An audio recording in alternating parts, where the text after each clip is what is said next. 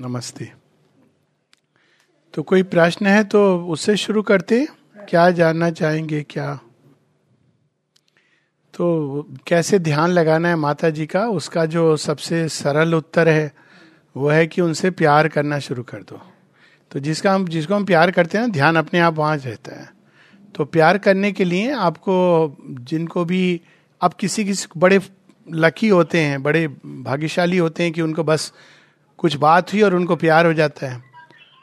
और दूसरे इस प्रकार के लोग होते हैं जो जिनको पहले जानना पड़ता है व्यक्ति के बारे में, वो जानते हैं। तो माता जी की जब हम पुस्तकें पढ़ते हैं, उनके चित्र को देखते हैं, यहाँ आते हैं तो धीरे धीरे जैसे जैसे हम उनके बारे में जानने लगते हैं थोड़ा थोड़ा तो अंत में प्यार हो जाता है। क्योंकि प्यार करने योग्य हैं वही जब आप जानेंगे, उनके जीवन को पढ़ेंगे माँ के जीवन को, श्री अरविंद के जीवन को, जब आप देखें कि उन्होंने इतनी त्याग, तपस्या, बलिदान किया हम लोगों के लिए।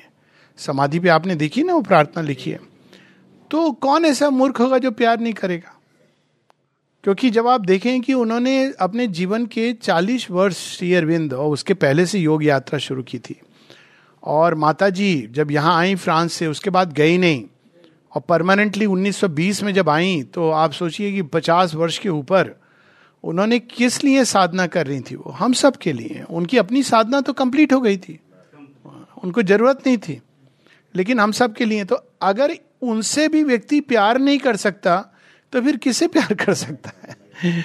तो बस उनसे प्यार करिए तो प्यार जब करेंगे तो अपने आप आपका ध्यान जाएगा बार बार उनके बारे में सुनने का, जानने का मन करेगा।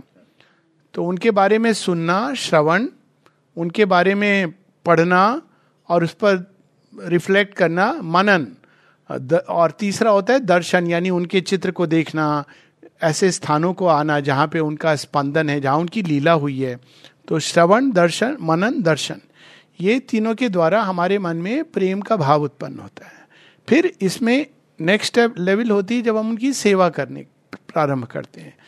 सेवक बनना चाहते हैं भगवान का। तो अगर भगवान हम अप्लाई करते रहें, एक दिन भगवान एक्सेप्ट कर लेते हैं देखते हैं, ठोक बजा के तैयार है कि नहीं, क्योंकि भगवान की सेवा देखिए ना, अर्जुन ने की थी क्या महासंग्राम, संग्राम के द्वार से।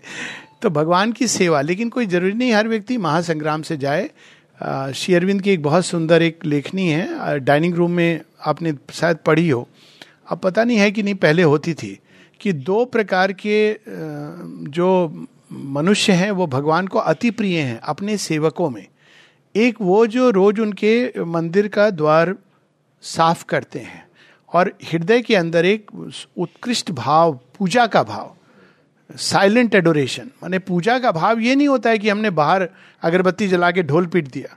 एक अपने हृदय के अंदर साइलेंट एडोरेशन पूजा का भाव, जब आप कर रहे हैं उसको जो शबरी की कहानी है। तो एक उस भाव से जो भगवान के ग्रह को, भगवान के स्थल को, अब मंदिर कोई हाँ हर स्थान मंदिर हो सकता है, क्योंकि उपस्थिति तो भगवान की सब जगह है। तो आपके घर में भी जब आप इस भाव से कि मेरा नहीं, भगवान का घर है, इस भाव से जब आप कुछ करते हैं तो ये भगवान को बड़ा प्रिय होता है। और दूसरा दूसरा क्या प्रिय होता है उनको? जब हम उनके, भगवान के संकल्प, उनके कर्म, उनके वो जो संसार में प्रकट करना चाहते हैं, उसकी पूर्ति के लिए संसार में हम युद्ध करते हैं। दो लेवल है। एक जब हम भगवान को अपने हृदय में प्रेम करते हैं और उनकी सेवा, चाहे वो मंदिर हो, अपना घर को मंदिर मान करके, बना करके। सब लोग तो आश्रम नहीं आ सकते फॉर्चुनेट नहीं होते हैं ऐसे। लेकिन आप जहाँ भी हैं, शबरी की तरह। दूसरा, लक्ष्मण और अर्जुन की तरह, हनुमान की तरह, कि उनका सारे संसार में संकल्प सिद्ध हो, उसके लिए वो संसार में कार्य करते हैं। तो आप लोग तो बड़े फॉर्चुनेट हैं कि आपके पास दोनों विकल्प हैं। है ना? आपके यहाँ तो एक है एक जगह जहाँ पे है ना? गुरु जी की आपकी जगह तो वो एक पूजा स्थल ही है अब है ना? तो दूसरे दूसरा आप लोग एक समूह हैं तो आप लोग आपस में भी जब प्रयास करेंगे इस कार्य को करने का कि हम लोग मिल करके कैसे एकजुट होकर के माने का है कि अगर बारह लोग एक साथ मिल करके आ, भगवान को इन्वोक करें तो भगवान प्रकट हो जाते हैं। तो अगर आप लोग एक पाठ चक्र के रूप में मिलते हैं हफ़्ते में एक दिन या कुछ? हाँ अब आप लोग मिलना शुरू कर दीजिए। हफ़्ते में एक दिन कोई पुस्तक उठा लीजिए माता जी की और उसको आप पढ़िए, मिल करके पढ़िए। फिर या कभी कभी कोई ऐसे बच्चों के लिए कोई कार्यक्रम आप कर सकते हैं। जैसे स्कूल में भी माता जी ने पुष्पों के बारे में क्या लिखा है। तो जब इस तरह से करेंगे तो आप भगवान का संसार में जो कार्य होना है, उसके लिए भी आप एक प्रकार से अपने आप को उत्सर्ग कर रहे हैं। तो जब जैसे जैसे ये करते जाएँगे तो भगवान का ध्यान करने की ज़रूरत नहीं पड़ेगी, क्योंकि भगवान आपके खून के अंदर दौड़ने लगेंगे। ठीक है? वो आपका जीवन बन जाएँगे, आपकी श्वास बन जाएँगे। तो वो अवस्था को जाना है। एक अलग से बैठ करके ध्यान विधि पूर्वक वो करते हैं कुछ लोग, और जिनकी ऐसी इंक्लिनेशन होती है, लेकिन वो जो ध्यान होता है, केवल एक मानसिक प्रक्रिया होती है।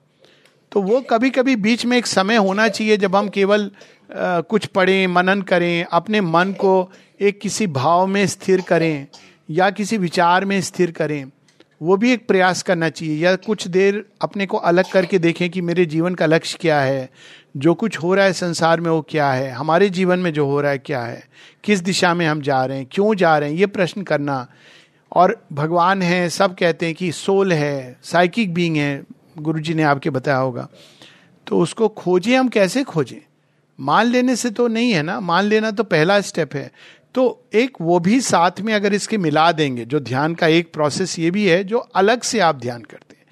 एक ध्यान है जो जीवन में, कर्म में कर रहे हैं, जिसकी बात मैंने की, लेकिन साथ में अलग कुछ देर दस पंद्रह मिनट बैठ के एक स्वच्छ स्थान पे, क्यों? क्योंकि आप वहाँ पे भगवान को इन्वोक कर रहे हैं। तो आवश्यक है कि जब भगवान को हम बुला रहे हैं तो हम एक निष्ठ होकर वो समय भगवान को देवें। स्थान अच्छा हो, बहुत ये नहीं कि बड़ा राजसी ठाट बाट का स्थान हो कि नींद ही आ जाए, ना एकदम कठोर भूमि हो। तो ऐसे स्थान पे जब बैठ के हम हृदय के अंदर, क्योंकि भगवान कहाँ है, सबसे नज़दीक हृदय के अंदर है। तो हृदय के अंदर जब आप ध्यान करते हैं, किसी भाव को पकड़ करके ध्यान कर सकते हैं कि भगवान मेरे अंदर हैं। एक भाव है, बड़ा सुंदर भाव है। भगवान सबके अंदर है, ये भी एक भाव है, बड़ा सुंदर भाव है। सब कुछ भगवान के अंदर है। तो किसी एक भाव या एक विचार को पकड़ करके आप उसमें डूबते जाइए। अब मन भागेगा। आप प्रारंभ करोगे ऐसे कि भगवान मेरे अंदर है, अचानक वो कहीं और चला जाएगा। तो जब जाएगा तो उसको वापस बार बार लाना है। ट्रेनिंग करनी पड़ेगी क्योंकि हम नॉर्मल कोर्स में आमतौर पर हमारी सारा ध्यान बाहर भटका होता है। ना? एक कंटिन्यूस व्हाट्सएप जो चल रहा है, उसमें हमारा ध्यान भटका होता है। तो जब हम इस तरह से ध्यान करना प्रारंभ करते हैं, बार बार उसको पकड़ के लाते हैं तो माइंड ट्रेन हो जाता है कि ये चीज़ है। तो ये प्रयास करते करते अभ्यास से बढ़ जाता है। और इसमें और भी अधिक उसको सरल बनाने के लिए आपको किसी ये भी एक ध्यान का एक प्रोसेस है। हाँ कि जब बच्चे इससे कर रहे हैं तो जो, जिसको उनको सिखाना है, सिखाएँ, लेकिन हमारा ध्यान एकदम अटूट बना रहे। युद्ध स्थल युद्ध स्थली में भी, ठीक है? तो इस प्रकार से जब हम करते जाते हैं तो इसको आसान बनाने के लिए कुछ और उपाय हैं। और उसमें एक है नाम जप और एक किसी विग्रह का अंदर में ध्यान करना।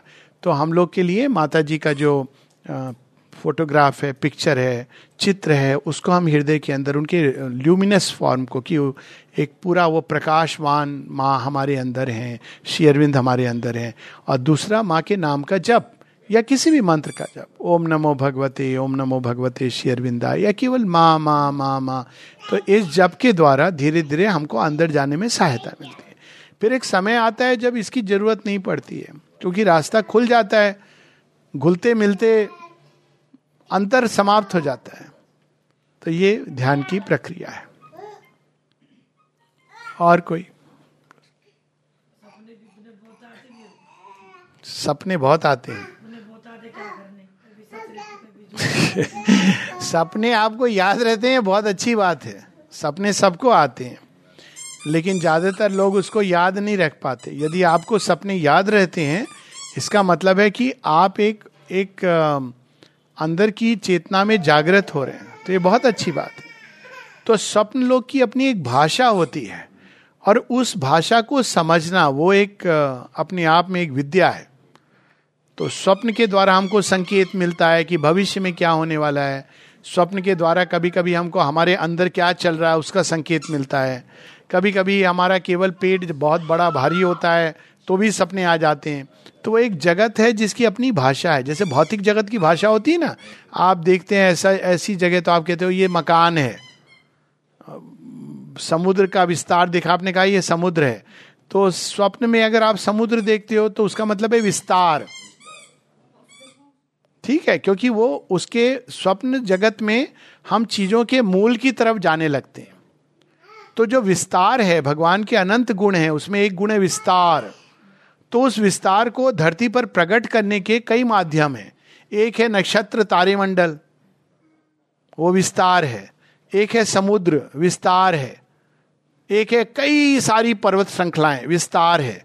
लेकिन वो विस्तार के साथ ऊंचाई भी है। तो भगवान के अंदर जो अनंत गुण हैं, उनको अभिव्यक्त करने के लिए स्वप्न जगत से होते हुए वापस धरती के स्तर पे जो विराट पुरुष हैं या जो मेटीरियल विश्वकर्मा है तो वो इस प्रकार से धरती पर उन चीज़ों को प्रकट करते हैं। तो अगर आप स्वप्न में समुद्र देख रहे हैं तो केवल समुद्र नहीं है। अब वो विस्तार का एक सूक्ष्म रूप है। यहाँ समुद्र विस्तार का स्थूल रूप है और विस्तार का एक सूक्ष्म से भी सूक्ष्म रूप है, जिसको हम लोग क्षीर सागर कहते हैं। जैसे पर्वत का एक सूक्ष्मतम रूप है, जिसको हम कैलाश पर्वत कहते हैं। और इससे भी परे, ये नाम रूप के परे, केवल एक अनंत विस्तार है। वो ईश्वर के अंदर है। तो इस तरह से स्वप्न की भाषा को अभ्यास के साथ थोड़ा बहुत ज्ञान के साथ समझ आने लगता है।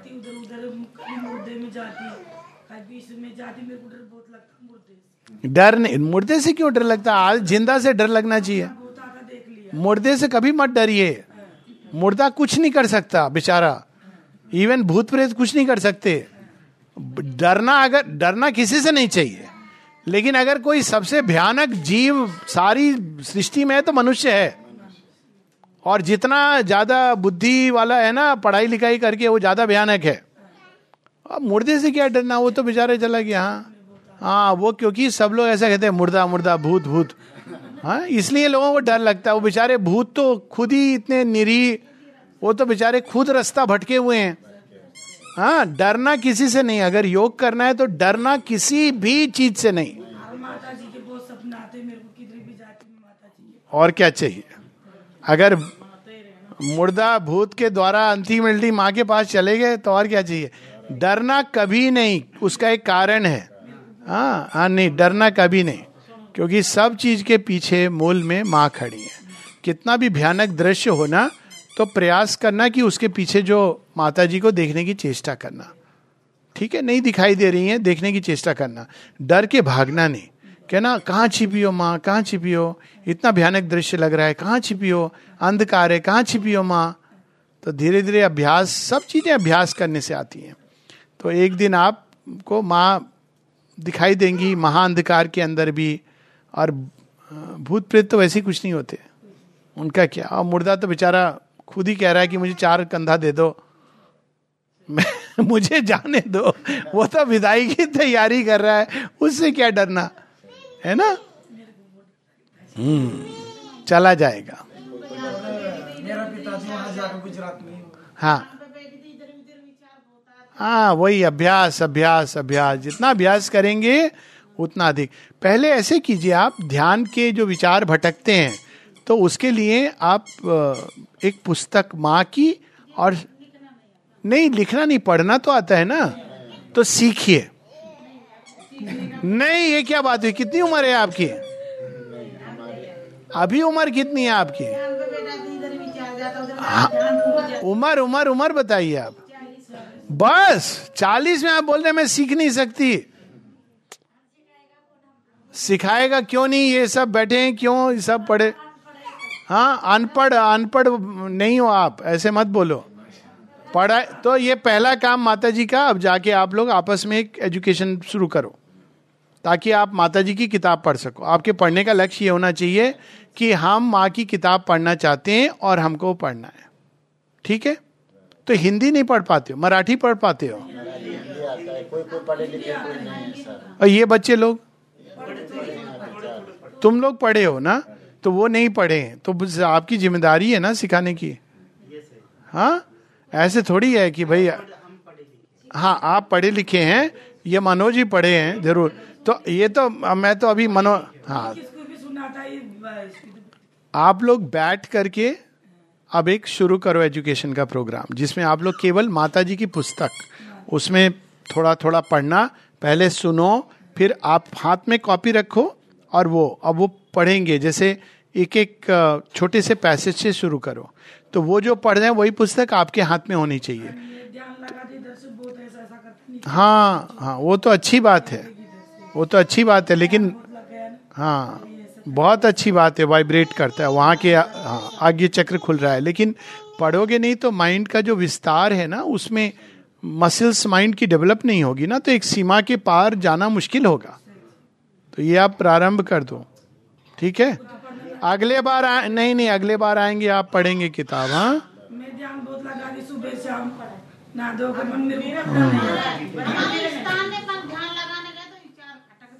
तो इसीलिए मैं आपको बता रहा हूँ क्योंकि माइंड को ट्रेन नहीं किया ना। माइंड की ट्रेनिंग पुस्तकों के द्वारा हमारे माइंड की ट्रेनिंग होती है एक विचार को फॉलो करने की। तो जब हम नहीं पढ़ते हैं तो हमारे माइंड की ट्रेनिंग नहीं हुई है। इसलिए। आप क्या पूछ पूछ रहे थे प्रश्न? हाँ उसका उत्तर हाँ तो ये उत्तर हो गया। आप आप बताओ क्या पूछ बोल रहा था मेरा पिताजी गुजरात गया था वहाँ ये हो गया एक्सपायर हो हम्म। तो हमारे समाज में जलाते उसे ये दफना दिए तो जा नहीं पाए। नहीं कहाँ पे? कोरोना के कारण? नहीं नहीं नहीं अटैक नहीं तो उन्होंने दफना दिया। दफना दिया उसे किसने दफना दिया? अच्छा तो कोई बात नहीं है उसमें। वो दफनाने और जो जलाने का जो अंतर होता है वो उसका मूल में चाहो उसके क्यों दफनाते हैं और क्यों जलाते हैं? तो जलाया एक बार तो ये समझ लो कि जो चला गया वो चला गया। अब जो भी हो रहा है, शरीर के साथ हो रहा है। कुछ समय तक वो शरीर से जुड़ा रहता है। आमतौर पर अधिक से अधिक 24 घंटे, और कई लोग उससे भी बहुत कम। उसके बाद आप शरीर को, अब पारसी लोग तो लेके फेंक देते हैं, चील कौवे खाने के लिए। तो अब हाँ अब क्या होगा, शरीर के साथ क्या करना चाहिए? अब उस, उनके साथ नहीं कर रहे हैं। शरीर के साथ क्या करना चाहिए? वहाँ पे जो हिंदू समाज है, उसमें ये कहते हैं कि जलाना चाहिए। क्यों जलाना चाहिए? क्योंकि अगर ऐसे ही हम रखते हैं शरीर को धीरे धीरे वो डिग्रेड होता है डिजेनरेट होता है। मतलब उसमें एक प्रक्रिया है ना, जिससे वो गलेगा। तो जब गलता है तो उसके अंदर जो भी प्राण के तत्व चिपके हुए हैं छोटे छोटे वो निकलते हैं और उस एक अलग प्रकार का एक प्रदूषण करते हैं। तो उनको नष्ट करने के लिए जलाया जाता है। जलाया जाता उस व्यक्ति के लिए नहीं, जो चला गया है। लेकिन उस व्यक्ति के देह के अंदर कई सारी प्राण के तत्व चिपके हुए हैं।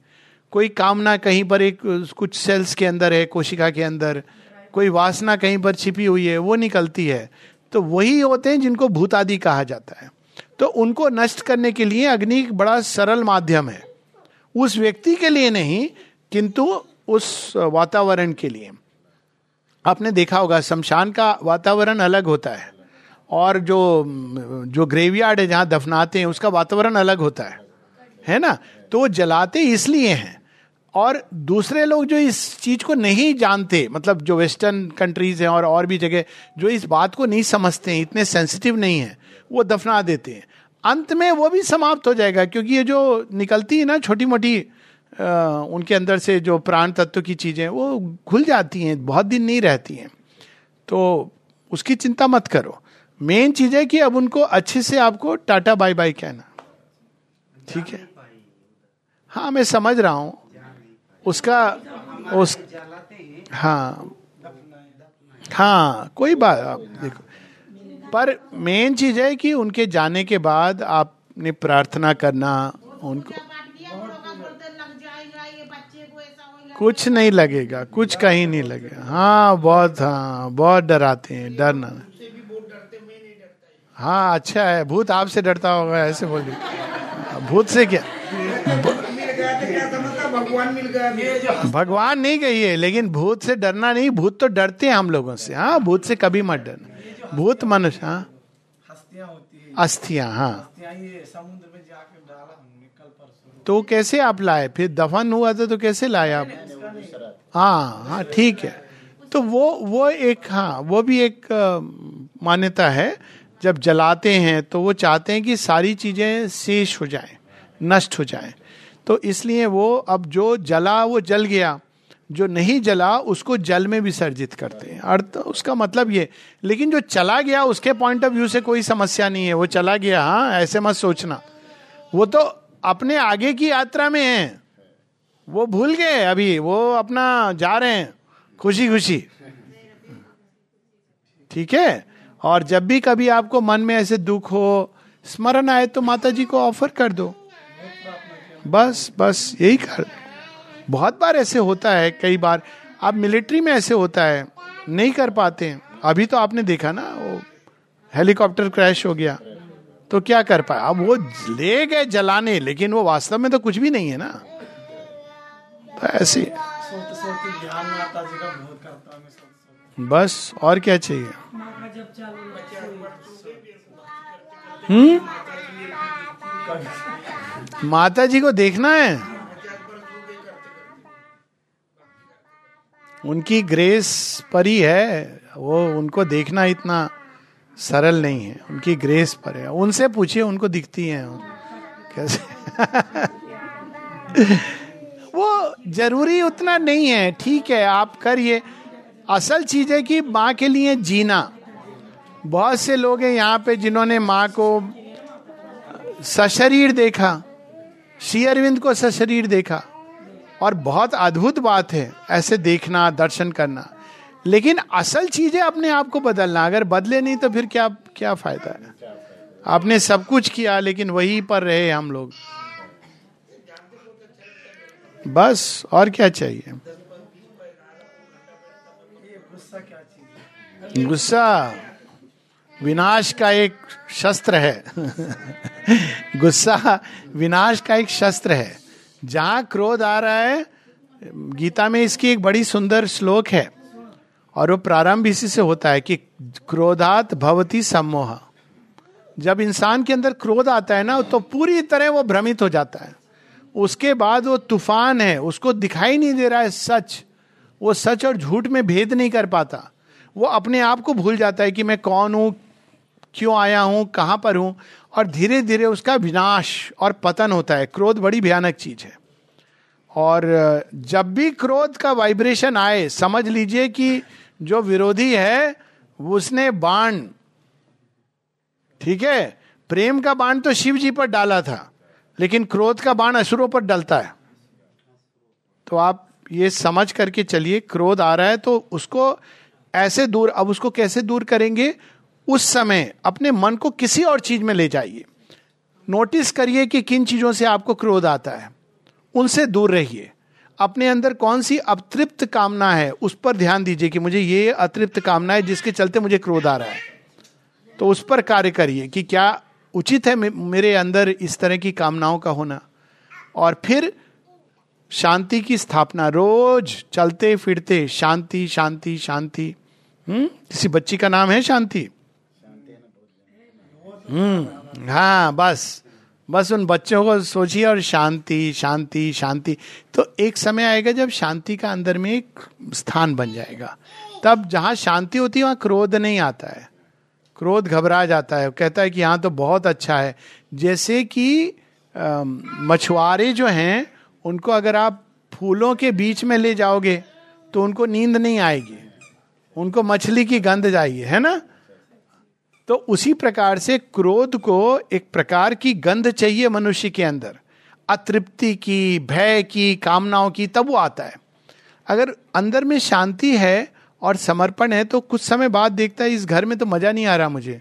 हलवा पुड़ी नहीं मिल रही खाने को तो वो चला जाता है। ठीक है? कौन? ये मेरी बहू। आपकी बहू किसको मारती है? हाँ तो बच्चे बड़े हो गए फिर तुम्हें मारेंगे। हाँ नहीं बच्चे कभी नहीं मारना कभी नहीं। आप आज मारोगे अभी तो छोटी है। सुन लेगी तुम्हारी बात मार रहे हो। लेकिन उसके अंदर क्या असर जा रहा है कि मुझे भी मारना चाहिए? आपने उसको शिक्षा ये दे दी। तो जब बड़े बड़ी होगी बच्ची तो आप बुढ़ापे की तरफ़ जा रहे होगे, है ना? तो बच्ची जब बड़ी होगी तो उस समय वो क्या करेगी? वो फिर वापस देगी हिसाब किताब। हाँ? उस समय तुम कैसे झेलोगी? तो आप सोच लो, जो, देखो, जीवन में एक चीज़ याद रखना। जो पौधा आप आज बो रहे हो ना, ये बात कर्म सिद्धांत को हटा दो। जो भी पौधा आज बो रहे हो, आज नहीं तो कल वो बड़ा होके आपके सामने आएगा। इसको आप, ये सृष्टि का नियम है। और अगर अपने उससे नहीं आए तो कहीं और से आएगा। तो आप उसके रूट में जाइए और बच्चे को समझाना आवश्यक है, मारपीट नहीं, बिल्कुल नहीं। मारपीट वायलेंस क्रोध एकदम नहीं आना चाहिए, डर अपने माता पिता और बच्चे के बीच में बिल्कुल नहीं आना चाहिए। किसी भी तरह से नहीं आना। अपशब्द एकदम नहीं आने चाहिए ठीक है? क्योंकि उसमें आप बच्चे का शुभ चाहते हो माँ से अधिक कौन चाहता है? लेकिन इससे तो अशुभ होगा। है ना? ठीक है। समझ जाएगी। समझदार है बहू आपकी। तो अब आप तो अच्छी सास हो समझा रहे हो उसको। अच्छा तो ये हमारे गुरु जी की समाधि बनाया हम्म। तो समाधि में रखी कोई दिक्कत नहीं कोई दिक्कत नहीं है पर अब इसमें यह है कि अब ये पता नहीं कि आपके गुरुजी क्या चाहते थे। ये मूल चीज़ ये है। नहीं भविष्य में उसने बताया था कभी उसको उसके बारे में बोले मेरे शरीर छोड़ा मैंने। हम्म। तो मेरे को एक जगह रख के समाधि बना दी। बस तो ठीक है फिर तो बिल्कुल सही है। और उसके पंद्रह हज़ार शिष्य थे। हाँ। पंद्रह हज़ार। तो अभी सब पूना में है उसके शिष्य तो हमने एक समाधि बनाया उसका। हाँ। समा वो तो पिक्चर मैंने देखी है आपकी। वो तो वहीं पर है ना आपके गाँव वहीं पर है हाँ। वहीं रहते थे ना आप लोग के गाँव में ही? मेरे पास थे अच्छा आपके पास रहते थे अच्छा। हमारे शरीर भी मेरे घर में छोड़ा उधर। ऐसा छोड़ा मेरे पास उधर आश्रम बनाया था ना तो आश्रम कितनी उम्र थी उनकी थी एटी वन अच्छा बस तो फिर ठीक है आप उसको वो पहला हमारी समाज था ना। पता है वो मुझे बात हुई थी मेरी फ़ोन पे उनसे बात किया था मेरे पास से बात किया था आपसे। तो वो हमारे भट्ट की समाज थी ना पहला। ऐसे जंगल में फिरते थे। तो किसी को अच्छी भाषा नहीं आती थी कुछ नहीं आती थी। एक वो हमारे गुरु जी जेल में गए थे। तो जेल में एक माता जी का उधर एक सरदार सेवा सिंह करके एक शिष्य था माता जी का। हम्म। तो उनसे गुरु जी से हमारी बात होती रहती थी गुरु जी उनकी तो माता जी को उन्होंने पत्र लिखा गुरु जी ने हमारे तो माता जी ने बोला कि तुम्हारी साधना मुझे स्वीकार है और साधना करने चालू कर दो। तो सेवा सिंह ने सेवा सिंह गुरु थे हमारे गुरु जी सरदार सेवा सिंह किधर के थे। दिल्ली की है कुछ तो। अच्छा। आश्रम भी बना हुआ तो आपके गुरुजी के पास कुछ माता जी की कुछ चीज़ें या कुछ सिग्नेचर या पत्र कुछ हैं? माता जी से मुलाकात नहीं हुई उनकी। हाँ नहीं जैसे पत्र। हाँ तो पत्र कुछ हैं आपके पास कुछ कभी कोई? लेकिन उनके कुछ बुक वगैरह है हमारे अच्छा एक तो उनको आप संभाल करके रखिए। ठीक है?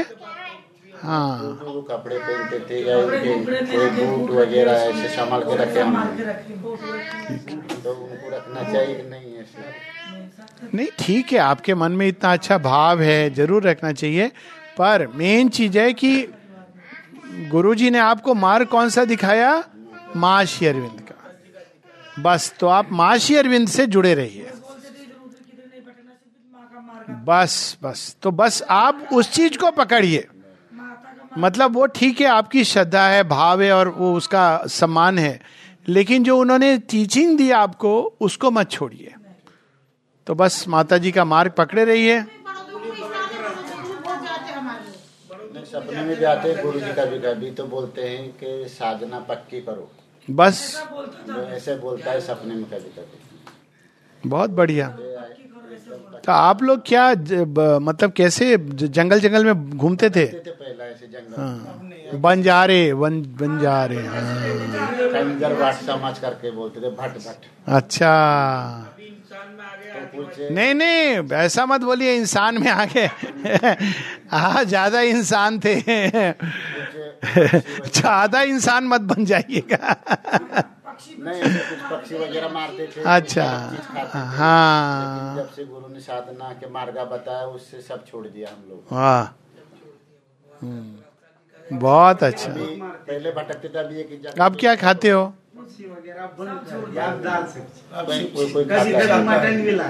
कभी कभी खा लेते हैं। अच्छी बात कोई बात नहीं। है। नहीं कोई बात नहीं कोई बात नहीं। ये मटन खाना भी ये तो भक्त है पता है मुझे। हाँ। पर मेन चीज़ है कि आप माँ का जो मार्ग दिखाया आप उस पर चलिए। ईमेल किसी के पास नहीं है। हाँ क्या हो गया?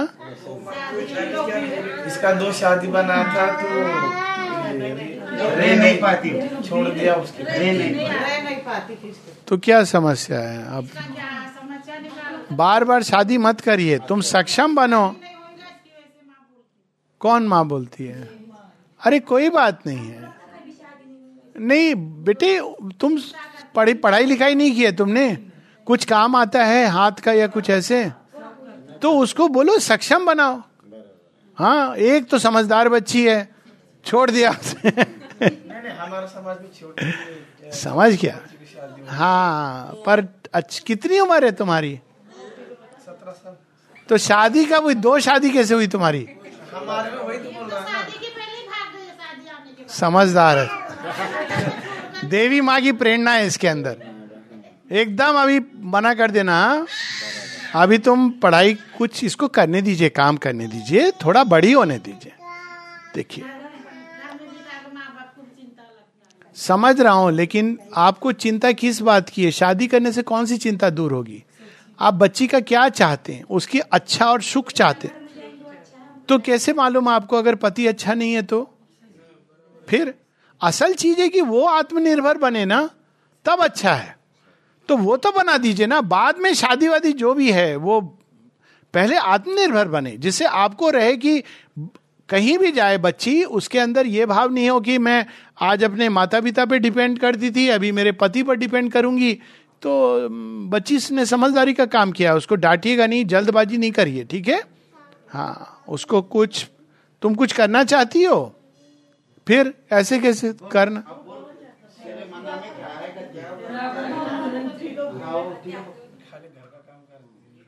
घर का काम।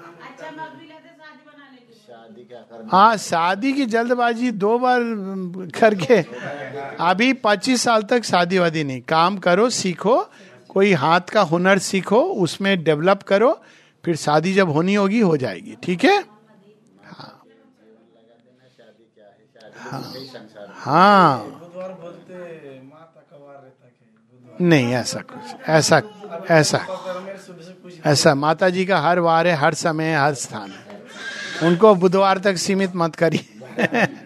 उनका तो राहु काल शनि काल सब उनके काल है। वो महाकाल है। महाकाल के भी परे हैं। ठीक है?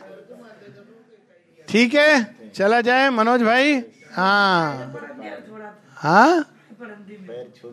नहीं नहीं नहीं, आप प्लीज़ ऐसा देखिए। हाँ।